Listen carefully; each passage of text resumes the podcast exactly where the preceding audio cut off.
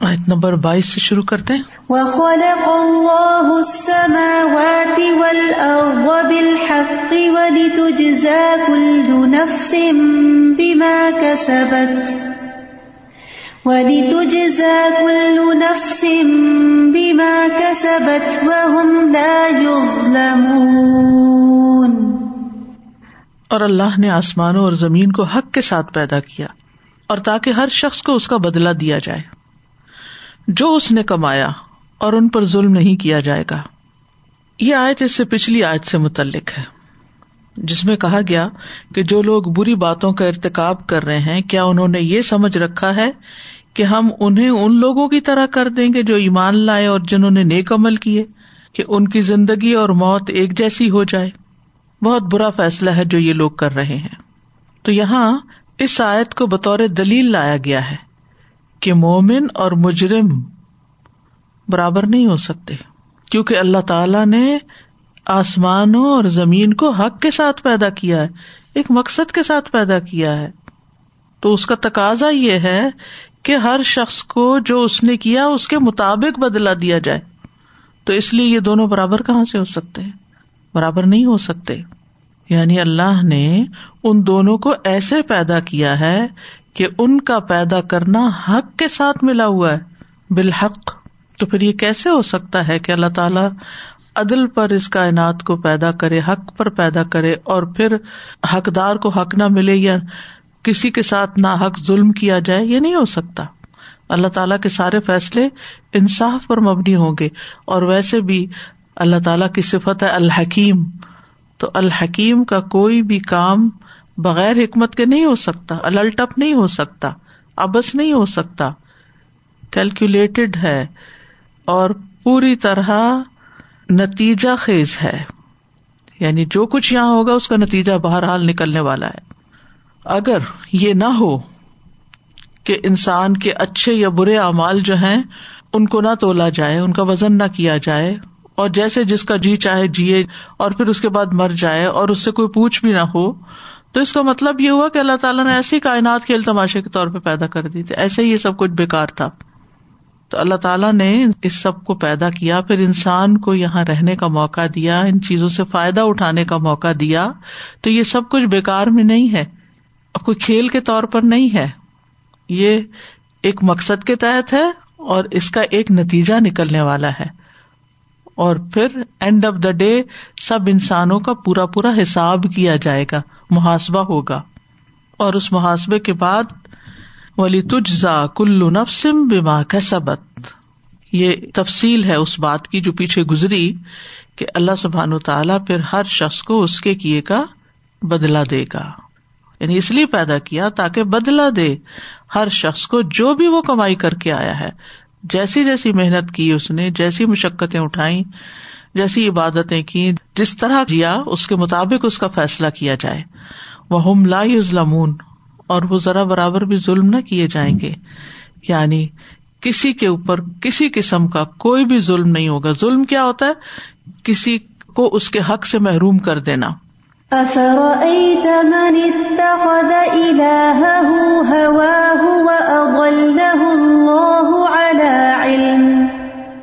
وَأَضَلَّهُ اللَّهُ عَلَى عِلْمٍ وَخَتَمَ عَلَى سَمْعِهِ وَقَلْبِهِ وَجَعَلَ عَلَى بَصَرِهِ غِشَاوَةً وَجَعَلَ عَلَى بَصَرِهِ غِشَاوَةً فَمَن يَهْدِيهِ مِن بَعْدِ اللَّهِ أَفَلَا تَذَكَّرُونَ پھر کیا آپ نے اس شخص کو دیکھا جس نے اپنا معبود، اپنی خواہش کو بنا لیا اور اللہ نے اسے علم کے باوجود گمراہ کر دیا؟ اور اس کے کان اور اس کے دل پر مہر لگا دی اور اس کی آنکھ پر پردہ ڈال دیا۔ پھر اللہ کے بعد اسے کون ہدایت دے گا؟ تو کیا تم نصیحت حاصل نہیں کرتے؟ آ حمزہ حمزہ استفامیہ ہے یہ، تعجب کے لیے یعنی مشرقوں کے حال پر تعجب ہے۔ گمراہوں کے حال پہ تعجب ہے، خواہشات کے بندوں پہ تعجب ہے۔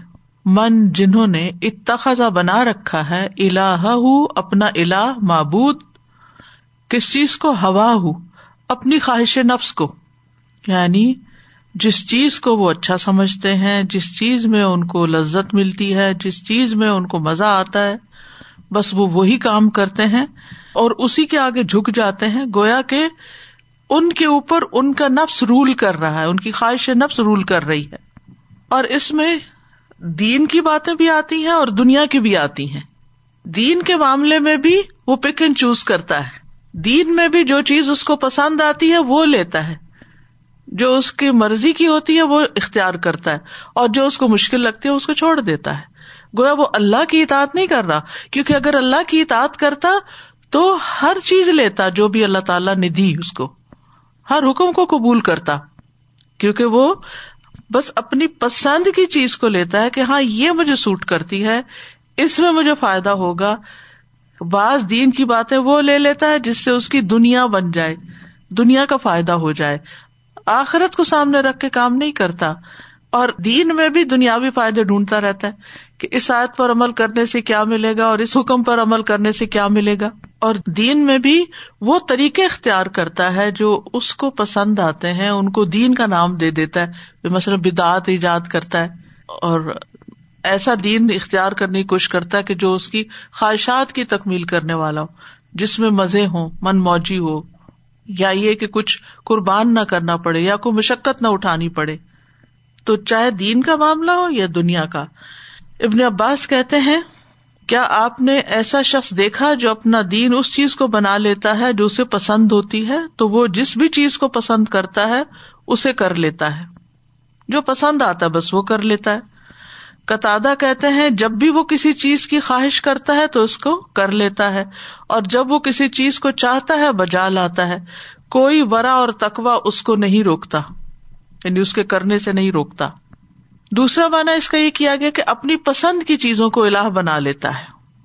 یعنی جو اس کو پسند آتا ہے، مثلاً سعید بن جبیر کہتے ہیں کہ ایک شخص ایک پتھر کی عبادت کرتا ہے، جب وہ اس سے زیادہ بہتر کوئی پتھر دیکھتا ہے یا چیز دیکھتا ہے تو اس کو پھینک دیتا ہے اور دوسرے کی عبادت کرنے لگ جاتا ہے۔ یعنی جن چیزوں کو اس نے اپنا گاڈ بنا رکھا ہے ان میں بھی پک اینڈ چوز کرتا رہتا ہے کہ جو اس کے دل کو اچھے لگے اس کی عبادت کرتا ہے۔ تو اصل میں تو پھر وہی اپنے نفس کی عبادت ہو گئی۔ اور تیسرا، کیا آپ نے اس شخص کو دیکھا جو اپنی خواہش کے سامنے اس طرح متی ہو جاتا ہے جیسے وہ اپنے الہ اور معبود کے سامنے ہوتا ہے؟ تو عقل رکھنے والی مخلوق سے اس قسم کی توقع رکھنا نہایت تعجب والی بات ہے۔ تو اسی لیے افرائی تمن تخذا الہ ہوا ہو؟ ابن عطیہ کہتے ہیں کہ یہ آیت اگرچہ خواہش کفر سے متعلق نازل ہوئی، مگر یہ نفس امارا کی ہر خواہش پر مشتمل ہے۔ ابن کثیر کہتے ہیں کہ امام مالک کے سائد کی تفسیر میں کہتے ہیں، جس چیز کو بھی وہ پسند کرتا ہے، وہ اس کی عبادت کرتا ہے۔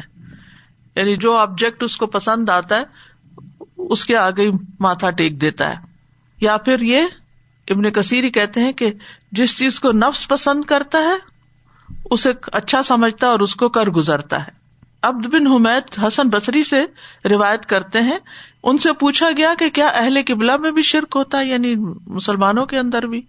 انہوں نے کہا ہاں منافق مشرق ہوتا ہے۔ بے شک مشرق اللہ کو چھوڑ کر سورج اور چاند کو سجدہ کرتا ہے اور منافق اپنی خواہش کی عبادت کرتا ہے۔ اور پھر یہی آیت پڑھی۔ افر تمن تخذا اللہ ہوا اد اللہ اللہ اللہ علم۔ اور اد اللہ اللہ اللہ علم کے دو معنی ہے ایک تو یہ کہ ازل سے اللہ کے علم میں تھا کہ یہ شخص سیدھی رستے پہ آنے والا نہیں، بلکہ اپنی خواہش نفسی کو اپنا معبود بنانے والا ہے اور آخرت کے انکار پر اصرار کرنے والا ہے۔ اس لیے اللہ نے اپنے علم کی بنا پر اسے گمراہی میں پھینک دیا۔ اور دوسرا یہ مانا بھی کیا گیا کہ یہ جاننے کے باوجود کہ اللہ ہی معبود برحق ہے، قیامت یقیناً قائم ہونے والی ہے۔ پھر بھی وہ فسق و فجور کا ارتقاب کرتا رہا۔ علم آ جانے کے بعد بھی حرام کاریاں نہیں چھوڑی۔ تو اللہ تعالیٰ نے اسے گمراہی میں پھینک دیا۔ وہ ختم اللہ سم ہی و قلب ہی تو اللہ نے اس کے کان اور اس کے دل پہ مہر لگا دی۔ جب ان دو چیزوں پہ مہر لگ جائے تو پھر انسان ہدایت سے محروم ہو جاتا ہے۔ مہر کیا ہوتی؟ ہے ٹھپا لگنا۔ بد الخاتم اللہ تو کسی چیز کی یقین دہانی کے لیے اس پر مہر لگائی جاتی ہے نا۔ تاکہ جو چیز اندر ہے وہ باہر نہ نکلے اور جو باہر ہے وہ اندر داخل نہ ہو۔ تو اللہ سبحان و تعالیٰ نے اس کے کانوں اور دل پہ مہر لگا دی۔ تو اس کی حالت یہ ہو گئی ہے کہ وہ غور و فکر کر نہیں سکتا اور فائدہ اٹھانے کے لیے سن نہیں سکتا۔ ایسی باتیں نہیں سن سکتا جس میں اس کی ہدایت اور بھلائی ہوتی ہے۔ وجہ اللہ اللہ بسری ہی غشاوا اور اس کی آنکھ پر پردہ ڈال دیا۔ غشاوا کا مطلب ہوتا ہے وہ چیز جس سے کوئی دوسری چیز ڈھانپ دی جائے۔ غشا کا مطلب ہے اس نے اس کو ڈھانپ دیا۔ یعنی آنکھیں اس کی ڈھکی ہوئی ہیں، اسی وجہ سے وہ بھلائی کو دیکھ نہیں سکتا۔ جیسے کانوں پہ پردہ ہے تو وہ سن نہیں سکتے، اسی لیے آنکھوں پہ پردہ ہے تو وہ دیکھ نہیں سکتا۔ تو یہ کلام جو ہے، ان کے حالات کی خبر دے رہا ہے کہ وہ کس حال میں جی رہے ہیں۔ فمئی یا دی ہے ممبا دلہ ہی تو کون ہدایت دے گا اس کو اللہ کے بعد؟ افلا تذکرون؟ کیا تم نصیحت نہیں پکڑتے؟ کیونکہ نصیحت حاصل کرنے کے لیے انسان کو واض و نصیحت پر کان دھرنا ہوتا ہے، توجہ کرنی ہوتی ہے۔ عمل کرنا ہوتا ہے، اس پہ سوچ بچار کرنا ہوتا ہے، تو جو لوگ واز کی باتوں پر، نصیحت کی باتوں پر کان نہیں دھرتے، غور نہیں کرتے، ان کے بارے میں سوچ بچار نہیں کرتے، تو پھر ان کو کبھی بھی بھلائی کی طرف رہنمائی نہیں ملتی۔ تو بنیادی طور پر اس آیت میں خواہش نفس کی پیروی کی مذمت کی گئی اور اس کے لیے ہوا کا لفظ استعمال ہوا ہوا۔ ہوا کہتے ایک چیز کا دوسری چیز کی طرف مائل ہونا، یا طبیعت کا ایسی چیز کی طرف مائل ہونا جو اس کے مناسب نہ ہو۔ انسان کا کسی ایسی چیز سے محبت کرنا کہ اس چیز کی محبت اس کے دل پہ غالب آ جائے۔ اور اتباع ہوا کا مطلب ہے خواہشات کی پیروی کرنا۔ اپنے خیالات، اپنے جذبات، اپنی مرضی کو مد نظر رکھنا۔ کسی چیز کی طلب رکھنا اور اس کے لیے پھر کوشش کرنا۔ تو خواہش نفس کو الہ کیسے بنایا جاتا ہے؟ کہ انسان جب دل کی مرضی پہ چلتا ہے، خواہشات کی مرضی پہ چلتا ہے، تو حرام حلال کی پرواہ نہیں کرتا۔ ان کو زندگی میں سب سے اعلی مقام دیتا ہے۔ اور نفس کو اپنے تابے کرنے کی بجائے کیا کرتا ہے؟ اپنے آپ کو نفس کے تابے کر لیتا ہے۔ اور کچھ دلیلیں، تعویلیں دے کے اپنے آپ کو مطمئن کر لیتا ہے۔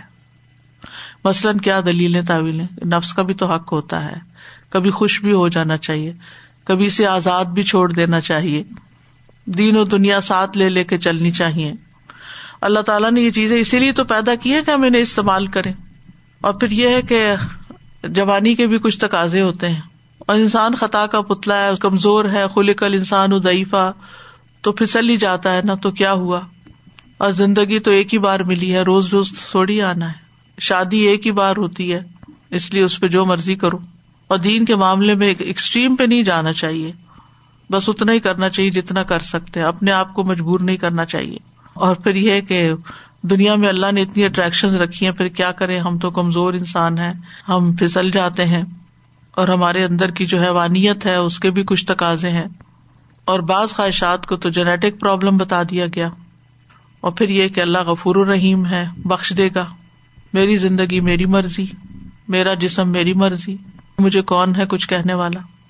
تو بہرحال خواہشات کی پیروی میں، اصل میں شہوات کی پیروی ہے۔ شہوات کی اور شبہات کی بھی۔ تو ایسے لوگوں سے محتاط بھی رہنا چاہیے، کیونکہ اگر انسان ایسے لوگوں کی باتوں میں آ جائے، تو پھر وہ سیدھے رستے پر نہیں آ سکتا۔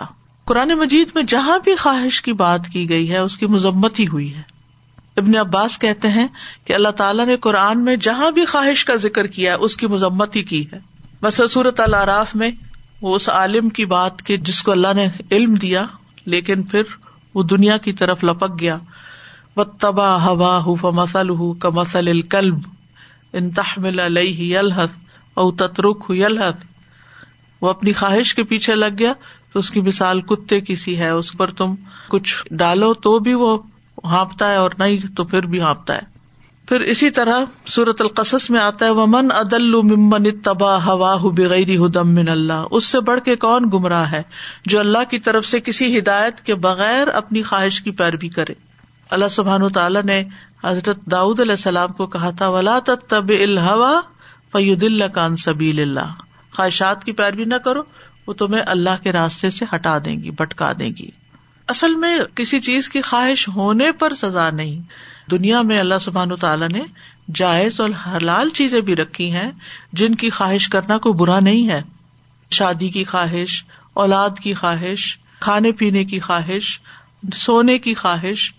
لیکن ان میں خرابی کب آتی ہے؟ جب انسان ان چیزوں میں ملوث ہو کر اپنے رب کو بھول جاتا ہے۔ ان چیزوں کو اپنا الہ بنا لیتا ہے یعنی انہیں کی خدمت چاکری میں ہر وقت لگا رہتا ہے۔ اور رب کو بھول جاتا ہے۔ نماز ہو، روزہ ہو۔ اب آپ دیکھیں کہ روزہ خواہشات ہی کے اوپر کنٹرول کے لیے ہے نا۔ حتیٰ کہ غصے پہ، لڑائی جھگڑے پہ، کھانے پینے پہ، دیگر خواہشات پہ ایک کنٹرول کا طریقہ بتایا گیا۔ تو کچھ لوگ ان چیزوں پہ کنٹرول نہیں کر سکتے، تو روزہ نہیں رکھ سکتے۔ ان نفسل امارا تم بسو عمومی طور پر نفس انسان کا برائی کی طرف زیادہ مائل ہوتا ہے، تیزی سے جاتا ہے۔ تو ایسی صورت میں یہ ہے کہ اگر انسان اپنے آپ کو روک لیتا ہے، وہ اما منخاف مقام اور ابی ہی و نہن نفسان الحوا فن الجنت الماوا تو جنت اس کا ٹھکانا ہوگی۔ اور اس کو عبادت بھی کہیں گے اپنے نفس کو روکنے کو۔ لیکن اگر انسان صرف وہ کام کرتا ہے جو اس کا دل چاہتا ہے اور وہ نہیں کرتا جو اسے کرنا چاہیے، اپنے فرائض کو ادا نہیں کرتا، تو پھر دنیا میں بھی نقصان اٹھاتا ہے۔ دنیا میں بھی آپ دیکھیں کہ جو کامیاب لوگ ہیں وہ اپنی نیند پہ بھی کنٹرول کرتے ہیں، اپنے کھانے پینے پہ بھی کنٹرول کرتے ہیں، اپنی سیر و تفریح پر بھی کنٹرول کرتے ہیں۔ لیکن اس کے برعکس کچھ لوگ ایسے ہیں جو ہر معاملے میں حد سے بڑھے ہوئے ہیں، تو وہ دنیا میں بھی نقصان اٹھاتے ہیں، کسی منزل تک نہیں پہنچ پاتے۔ اور یاد رکھیے کہ جہنم جو ہے وہ خواہشات سے ڈھانپ دی گئی ہے۔ تو ہر وہ خواہش جو انسان کو اللہ سے دور لے جائے، دین سے دور لے جائے، حقیقت سے دور لے جائے، وہ انسان کے لیے نقصان دہ ہوگی اور جہنم جو خواہشات سے ڈانگ دی گئی، اسے دیکھ کر جبریل علیہ السلام نے کہا تھا کہ اے میرے رب، آپ کی عزت کی قسم مجھے اندیشہ ہے کہ اب اس میں کوئی داخل نہیں ہو سکے گا۔ کیونکہ اتنی مشکلات کو کراس کرنا جو ہے، وہ بہت مشکل ہے۔ اور جہنم کو چونکہ خواہشات سے ڈھانپ دیا گیا، تو کہا، اے میرے رب، آپ کی عزت کی قسم مجھے اندیشہ ہے کہ کوئی آدمی سے بچ نہیں سکے گا۔ یعنی انہیں چیزوں میں پھنس جائے گا، خواہشات میں پھنس جائے گا جو اس کو جہنم میں لے پڑیں گی۔ نبی صلی اللہ علیہ وسلم اپنی امت کے بارے میں خواہش پرستی کا خوف رکھتے تھے۔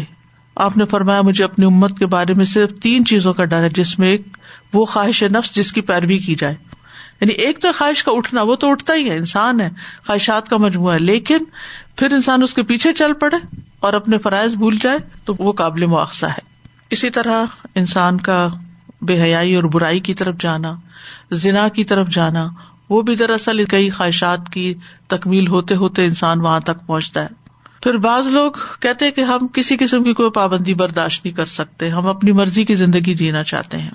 تو آپ صلی اللہ علیہ وسلم نے فرمایا تھا، مجھے تمہارے متعلق ان گمراہ کن خواہشات کا سب سے زیادہ اندیشہ ہے، جن کا تعلق پیٹ اور شرم گاہ سے ہے، اور اپنی مرضی پر چلنے کی گمراہی کا بھی اندیشہ ہے۔ کہ تم اپنی مرضی سے زندگی بسر کرنا چاہو گے۔ تو ایسی خواہش جس کے پیچھے چلا جائے، وہ انسان کو ہلاک کرنے والی ہے۔ وہ اس کے لیے ذلت کا باعث ہے۔ ابن کئیم کہتے ہیں کہ ہر بندے کی ابتدا اور انتہا ہوتی ہے۔ تو جس کی ابتدا پیروی کرنے کی صورت میں ہو، اس کی انتہا ذلت اور حکارت کی صورت میں ہوتی ہے۔ یعنی جو خواہشات کے پیچھے چلے گا، تو پھر اسی پر ہی انجام ہوگا۔ اسمئی کہتے ہیں میں نے ایک شخص کو کہتے ہوئے سنا کہ یقیناً ذلت خواہش نفس کی پیروی کرنا ہے۔ صرف اس کا نام تبدیل کر دیا گیا ہے۔ بس جب آپ خواہش کی پیروی کریں گے تو آپ ذلت کا سامنا کریں گے۔ عام طور پر انسان اس بیماری کا شکار کیوں ہوتا ہے؟ اس کی کیا وجہ ہوتی ہے؟ ایسے دوست، ایسا ماحول، ایسے لوگوں کے درمیان اٹھنا، بیٹھنا، کھانا، پینا جو خواہشات کے غلام ہو اسی لیے صلف صالحین جو تھے خواہشات کی پیروی کرنے والوں کی مجلس میں بیٹھنے سے منع کرتے تھے، کیونکہ انسان پہ مجلس کا رنگ چڑھتا ہے۔ ابو قلابہ کہتے ہیں، خواہشات کی پیروی کرنے والے لوگوں کی مجلس میں نہ بیٹھو، کیونکہ میں اس بات سے ڈرتا ہوں کہ وہ تمہیں اپنی گمراہی میں ڈبوئے گا، یا جو کچھ تم علم و معرفت رکھتے ہو اس کو خلط ملت کر دے گا، تمہیں کنفیوز کر دے گا۔ خواہشات کی پیروی کرنے والوں کی بات نہ سنو۔ پھر اسی طرح یہ بھی ہوتا ہے کہ انسان کیوں خواہشات کے پیچھے لگ جاتا ہے؟ کیونکہ انسان جب اپنی ایک خواہش پوری کر لیتا ہے نا فوری فوری، وقت سے پہلے، تو پھر ایک اور تقاضا آ جاتا ہے، پھر ایک اور، پھر وہ اس کے اندر ڈوب ہی جاتا ہے۔ تو خواہشات کا مقابلہ صبر کے ساتھ کرنا چاہیے کہ نہیں، ابھی کھانے کا وقت نہیں، ابھی سونے کا وقت نہیں ہوا۔ آپ نے دیکھو گا کہ کچھ لوگ جب ان کو نیند آتی ہے سو جاتے ہیں، جب سونے کا وقت ہوتا ہے سب کے تو اٹھ کے بیٹھ جاتے ہیں ہاں، دوسروں کو بھی بیزار کرتے ہیں۔ نہ سونے کا کوئی وقت مقرر ہے، نہ کھانے کا کوئی وقت مقرر جب دل چاہ کھا لیا، جب دل چاہ سو گئے، جب دل چاہ اٹھ کے بازاروں میں گھومنے لگ گئے۔ یعنی زندگی میں کوئی روٹین ہی نہیں، کیونکہ وہ اپنے آپ کو کسی چیز کا پابند نہیں کرنا چاہتے۔ کیونکہ ڈسپلنڈ لائف گزارنے کے لیے پابندی پھر ضروری ہوتی ہے۔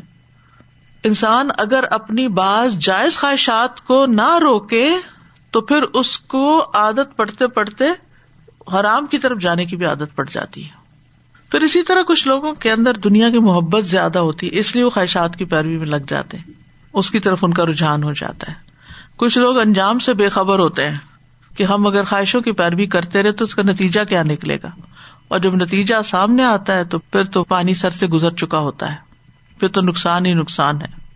اور نقصان کیا ہے؟ کیا اتنی بری ہے خواہش نفس کے، جس کی پیروی کرنا انسان کے لیے صرف نقصان دہ ہی ہے؟ اصل بات یہ ہے کہ انسان جب جب خواہش پوری کرتا ہے تو اس کے نتیجے میں کوئی گناہ کرتا ہے تو پھر شروع شروع میں تو اس کو پھر بھی احساس ہوتا ہے، لیکن بعد میں گناہ کا جو نقصان ہے یا گناہ کا جو برا ہونا ہے، وہ بھی اس کے دل میں نہیں رہتا، وہ اس کا عادی ہو جاتا ہے۔ اس بات کو وہ بھول جاتا ہے کہ میرا رب مجھ سے کیا چاہتا ہے۔ اور پھر عبرت ہی نہیں پکڑتا کسی حادثے سے، کسی واقعے سے، اور پھر سیدھے رستے سے ہٹ جاتا ہے۔ بعض اوقات انسان خواہشات کی پیروی کرتے ہوئے اپنے خونی رشتوں کی حرمت کو بھول جاتا ہے۔ ماں بیٹی کا تقدس بھول جاتا ہے۔ کبھی اپنی خواہش پوری کرنے کے لیے اپنی اولاد کا قاتل بن جاتا ہے۔ تو ہر غلط کام کرتے ہوئے اس کی آنکھوں پہ پردہ پڑا ہوا ہوتا ہے، اس کی عقل بھی کام نہیں کرتی۔ اور اگر اس دلدل میں انسان پڑ جائے نا، تو پھر پھسلنے میں دیر نہیں لگتی۔ تو بہرحال خواہشات کا سب سے بڑا نقصان تو یہ کہ انسان قرآن و سنت کی پیروی سے ہٹ جاتا ہے۔ کیونکہ ایک طرف خواہشات جا رہی ہیں اور ایک طرف قرآن و سنت ہے۔ تو اگر وہ خواہشات کی پیروی کرے گا تو قرآن سنت چھٹیں گے۔ اور قرآن و سنت کی پیروی کرے گا تو ناجائز خواہشات رکیں گی۔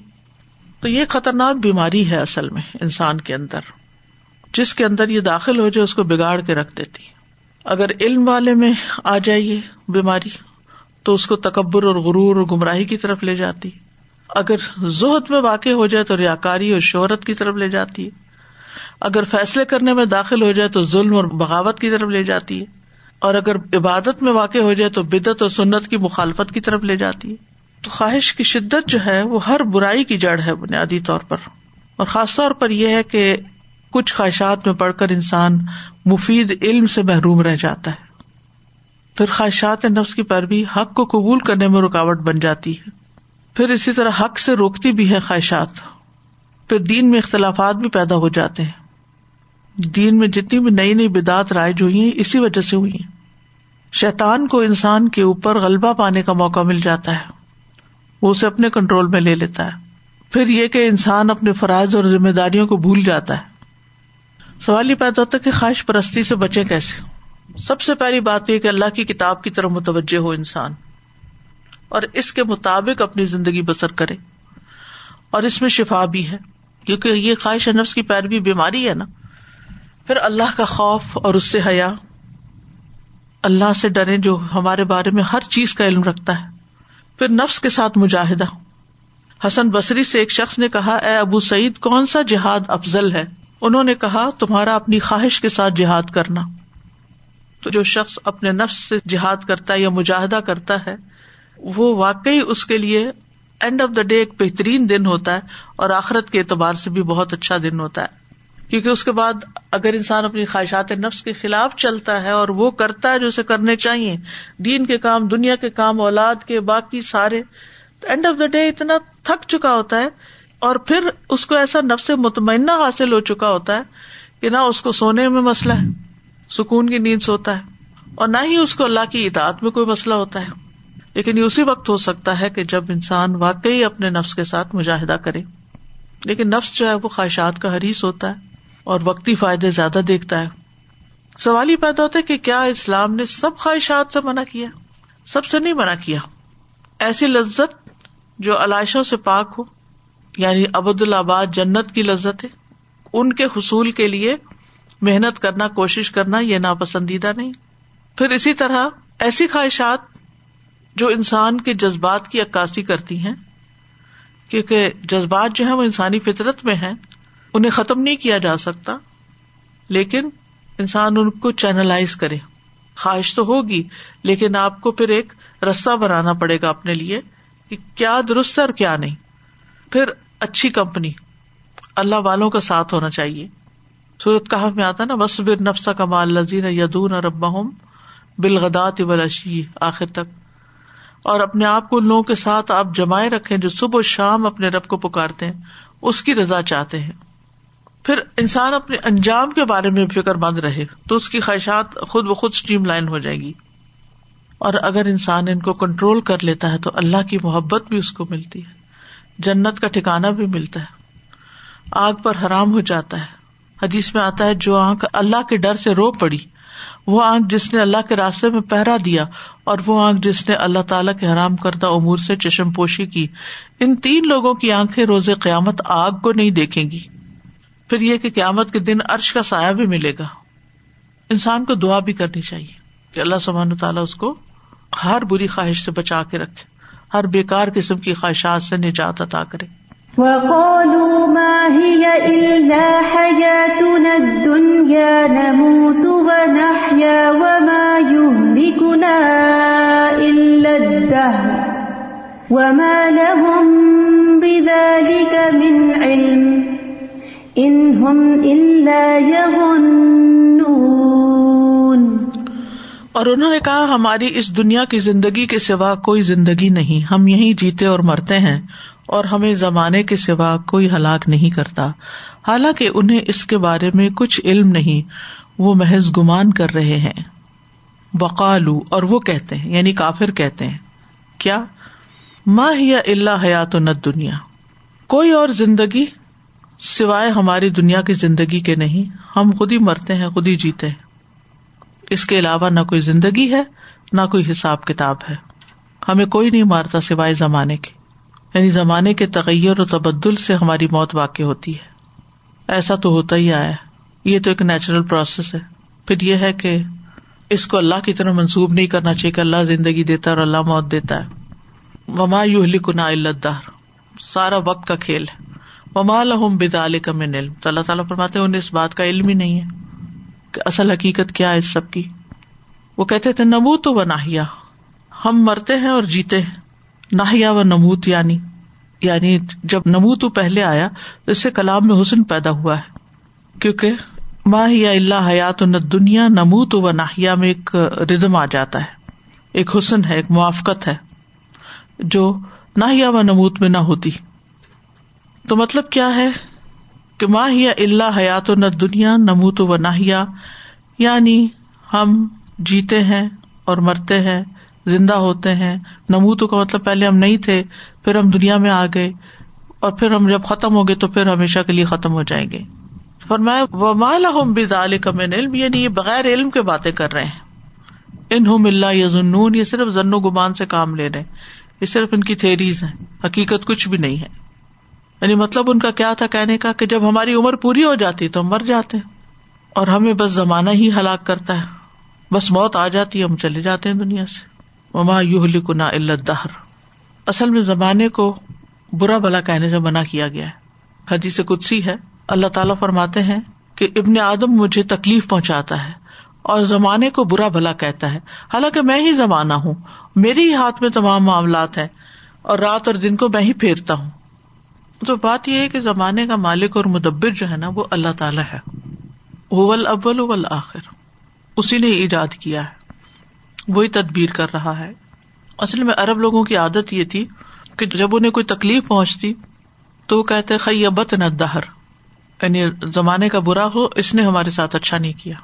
زمانے کو برا بلا کہتے تھے۔ تو حدیث میں اس کی ممانت آئی۔ دن اور رات کا انتظام کس کے ہاتھ میں؟ اللہ کے ہاتھ میں ہے۔ ایک روایت میں آتا ہے کہ میں رات اور دن کو پلٹتا ہوں اور میں جب چاہوں گا ان کی بسات لپیٹ دوں گا۔ دن رات ختم ہو جائیں گے۔ رسول اللہ صلی اللہ علیہ وسلم نے فرمایا، زمانے کو برا نہ کہو۔ اللہ فرماتے ہیں کہ میں زمانہ ہوں۔ دن اور رات کو میں ہی نیا اور پرانا کرتا ہوں۔ نیا دن آتا ہے اور پیچھے گزرا ہوا ماضی پرانا ہو جاتا ہے۔ میں ہی بادشاہ ہوں اور بادشاہوں کو لانے والا ہوں۔ لیکن یہ ساری چیزیں اللہ کی پلاننگ سے ہو رہی ہیں۔ فائدہ اور نقصان اللہ ہی کے ہاتھ میں ہے۔ زمانے کے ہاتھ میں کچھ نہیں ہے۔ اور اس حقیقت کے علاوہ جتنی بھی باتیں ہیں، وہ سب محض خیالات ہیں لوگوں کے۔ من گڑت باتیں۔ ان اللہ یہ ضنون محض گمان کر رہے ہیں۔ کسی دلیل پر مبنی بات نہیں ہے یہ۔ کیسے اچانک پیدا ہوئے اور ایک دن اچانک ختم ہو جائیں گے اور ہر چیز بھی ختم ہو جائے گی اور کھیل ختم ہو جائے گا؟ نہیں۔ ایسے تھوڑی ہونا ہے۔ وَإِذَا تُتْلَى عَلَيْهِمْ آيَاتُنَا بَيِّنَاتٍ مَا كَانَ حُجَّتَهُمْ إِلَّا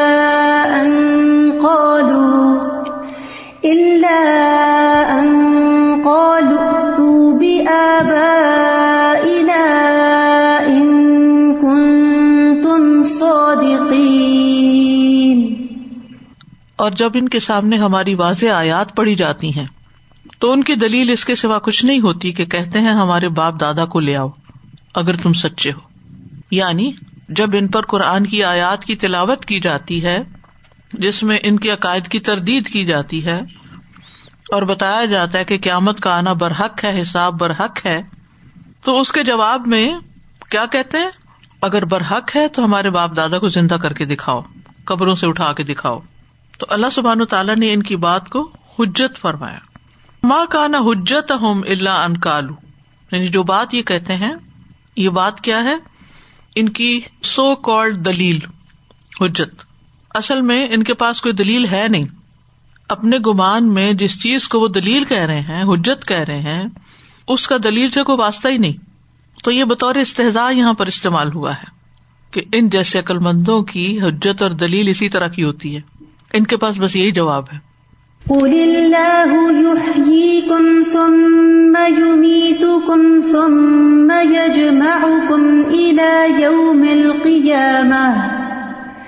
ثم يجمعكم إلى يوم القيامة لا ريب فيه ولكن ولكن أكثر الناس لا يعلمون. کہہ دیجیے اللہ ہی تمہیں زندگی بخشتا ہے، پھر تمہیں موت دیتا ہے۔ پھر تمہیں قیامت کے دن کی طرف لے جا کر جمع کرے گا، جس میں کوئی شک نہیں۔ لیکن اکثر لوگ نہیں جانتے۔ تو یہاں آپ دیکھیے کہ ان کی باتوں کا رد کر کے پھر اللہ تعالیٰ اصل حقیقت واضح کر دیتے ہیں کہ اصل حقیقت کیا ہے۔ کہ اللہ ہی تمہیں زندگی دیتا ہے، دنیا میں تم اللہ تعالی کے بھیجے سے آئے ہو، اسی کی دی ہوئی زندگی جی رہے ہو، پھر وہی موت دیتا ہے تمہیں، زمانہ زندگی اور موت نہیں دیتا، اللہ دیتا ہے۔ جب تمہاری اجل پوری ہو جاتی ہے تو وہ تمہیں لے جاتا ہے۔ اور اس کا اختتام کہاں ہوگا؟ تم یجما کو ملائی ہو مل قیامہ کہ وہ تمہیں قیامت کے دن پھر جمع کرے گا۔ کس کے لیے؟ حساب کتاب کے لیے بدلا پانے کے لیے۔ کیسا ہے حساب کتاب کا دن؟ لا رہی بفی اس کے آنے میں کچھ شک ہی نہیں۔ ولا کن اکثر انا سے لا لومون لیکن اکثر لوگ علم نہیں رکھتے کیونکہ ان کے دلوں پر خواہش نے قبضہ کر رکھا ہے۔ وہ عقل اور شعور سے کام نہیں لیتے، خواہشات سے کام لیتے، بس اپنے خیالات سے کام لیتے ہیں۔ حالانکہ اگر غور کریں تو اللہ سبحان تعالی دنیا میں بھی مردہ زمین سے جو زندگی نکالتا ہے، تو وہ پوری طرح اس بات پہ قادر ہے کہ مردوں کو دوبارہ زندہ کر سکے۔ اور جو پہلی دفعہ پیدا کر سکتا ہے، کیا وہ دوبارہ پیدا نہیں کر سکتا؟ کل یو ہی حلدی انشا احا ابل امرتن وہ بکل خلق علیم۔ اللہ تعالیٰ کے لیے دوبارہ پیدا کرنا کچھ بھی مشکل نہیں ہے۔ تمہیں پیدا کرنا، موت دینا، دوبارہ اٹھانا اللہ کا نفس واحدہ۔ ایسے ہی جیسے ایک شخص کو پیدا کرنا۔ سر روم میں آتا ہے کہ دوبارہ پیدا کرنا پہلی دفعہ پیدا کرنے سے زیادہ آسان ہے۔ وہ الدی عبد الخل قسم یعید وہ ہوا احون علیہ۔ وہ اس پہ زیادہ آسان ہے اور وہ اس کی پوری قدرت بھی رکھتا ہے۔ اور کائنات کی بے شمار نشانی اس پر دلیل بھی ہے۔ بارش کی مثال ہے۔ پودوں کے اگنے کی مثال ہے۔ اور یہ جو بات ہے نا کہ قیامت کا انکار دراصل اللہ سبحان تعالیٰ کی صفات کا انکار ہے کہ وہ یہ کر نہیں سکتا، نہیں، وہ پوری طرح کر سکتا ہے۔ تو بہرحال ان آیات میں جو اہم ترین موضوع ہے وہ ہے خواہش نفس کی پیروی سے روکا گیا ہے، کیونکہ یہی اصل بنیادی وجہ ہے ان کے بھٹکنے کی، ان کی غلط طرز زندگی اختیار کرنے کی۔ آپ دیکھیے کہ جب انسان اپنی کسی خیال کو، اپنی کسی خواہش کو، اپنی منمانی کرنے کی جو اس کے اندر ضد ہے یا ہٹ دھرمی ہے، ان چیزوں کو اپنا متمع نظر بنا لیتا ہے، یا پھر یہ کہ جن چیزوں میں اس کا فائدہ ہوتا ہے یا اس وقتی طور پہ اس کو مزہ آتا ہے، تو وہ ان چیزوں کا غلام ہو جاتا ہے۔ پھر اس کی سوچ ایسے خول میں بند ہو جاتی ہے کہ اس سے باہر نہیں نکل سکتا۔ اللہ تعالیٰ کی صفات کا انکار ہو یا آخرت کا انکار ہو یا اللہ تعالیٰ کے احکامات کا انکار ہو، ان سب کے پیچھے اصل مرض یہی ہے کہ انسان اپنی خواہش کی پیروی کرنا چاہتا ہے، اس کی پرستش کرتا ہے۔ عام روز مرہ زندگی میں بھی آپ دیکھیں کہ جس انسان کو مال سے محبت ہوتی ہے، وہ اس کا پجاری بن جاتا ہے۔ دن رات اسی کے حصول کی دوڑ میں گزرتے ہیں۔ اسی طرح اور بھی جو لوگ رسم و رواج کی پیروی کرتے ہیں انہیں کو پورا کرنے کے پیچھے لگے جاتے ہیں اسی طرح انسان کے اندر اگر کسی کے خلاف انتقام کا کوئی جذبہ پیدا ہو جائے تو وہ اس کے پیچھے لگ جاتے ہیں اور وہی کر چھوڑتے ہیں، چاہے اس میں نقصان بھی ہو۔ یعنی خواہش نفس ہمیشہ ان کو فائدہ بھی نہیں دیتی، ہمیشہ لذت بھی نہیں دیتی۔ آپ دیکھیں مثال کے طور پر جن کو شراب کی عادت ہو جاتی یا جو نشے کے اڈکٹ ہو جاتے ہیں، تو کیوں انکریز کرتے چلے جاتے ہیں؟ کیونکہ وہ لذت جو ہے وہ کچھ عرصے کے بعد ختم ہونے لگتی اور بعض چیزیں تو الٹا نقصان بھی دیتی ہیں۔ تو اصل میں انسان کا امتحان ہے دنیا میں۔ ہر اعتبار سے امتحان ہے۔ اور خاص طور پر اس بات کا امتحان ہے کہ اللہ زبان تعالیٰ کی ذات مقدم ہے یا خواہش نفس مقدم ہے۔ اور یہ امتحان دن بھر ہمارا ہوتا رہتا ہے۔ کون ہمارے لیے زیادہ اہم ہے؟ یا کس کا حکم ہمارے لیے زیادہ اہم ہے؟ اور مجھے کسی اور کو اس کے ساتھ شریک نہیں کرنا کیونکہ اللہ کی بات ہو جاتی ہے نا یہاں۔ کیونکہ کسی بھی اور چیز کو جب انسان اس کا شریک کر لیتا یعنی ایک تو اللہ کی مرضی اور ایک کسی اور کی مرضی اس کے ساتھ شریک کر لیا، تو اس کا جو کسی بھی چیز کے ساتھ لگاؤ ہے، یا احترام ہے، یا وابستگی ہے، یا اس کے آگے جھکتا ہے، وہ کسی اور کے لیے نہ ہو، پھر وہ سارے کا سارا اللہ سبحان تعالی کے لیے ہو جائے۔ چاہے دین کا انکار ہو، احکامات کا انکار ہو، دنیا پرستی ہو، مال کی محبت ہو، کچھ بھی۔ سب کے پیچھے ایک ہی چیز ہے، انسان کے اپنے نفس کی خرابی۔ جب تک اس سے نہیں نکلتا تو نہ ایمان درست ہو سکتا ہے اور نہ ہی باقی اعمال درست ہو سکتا ہے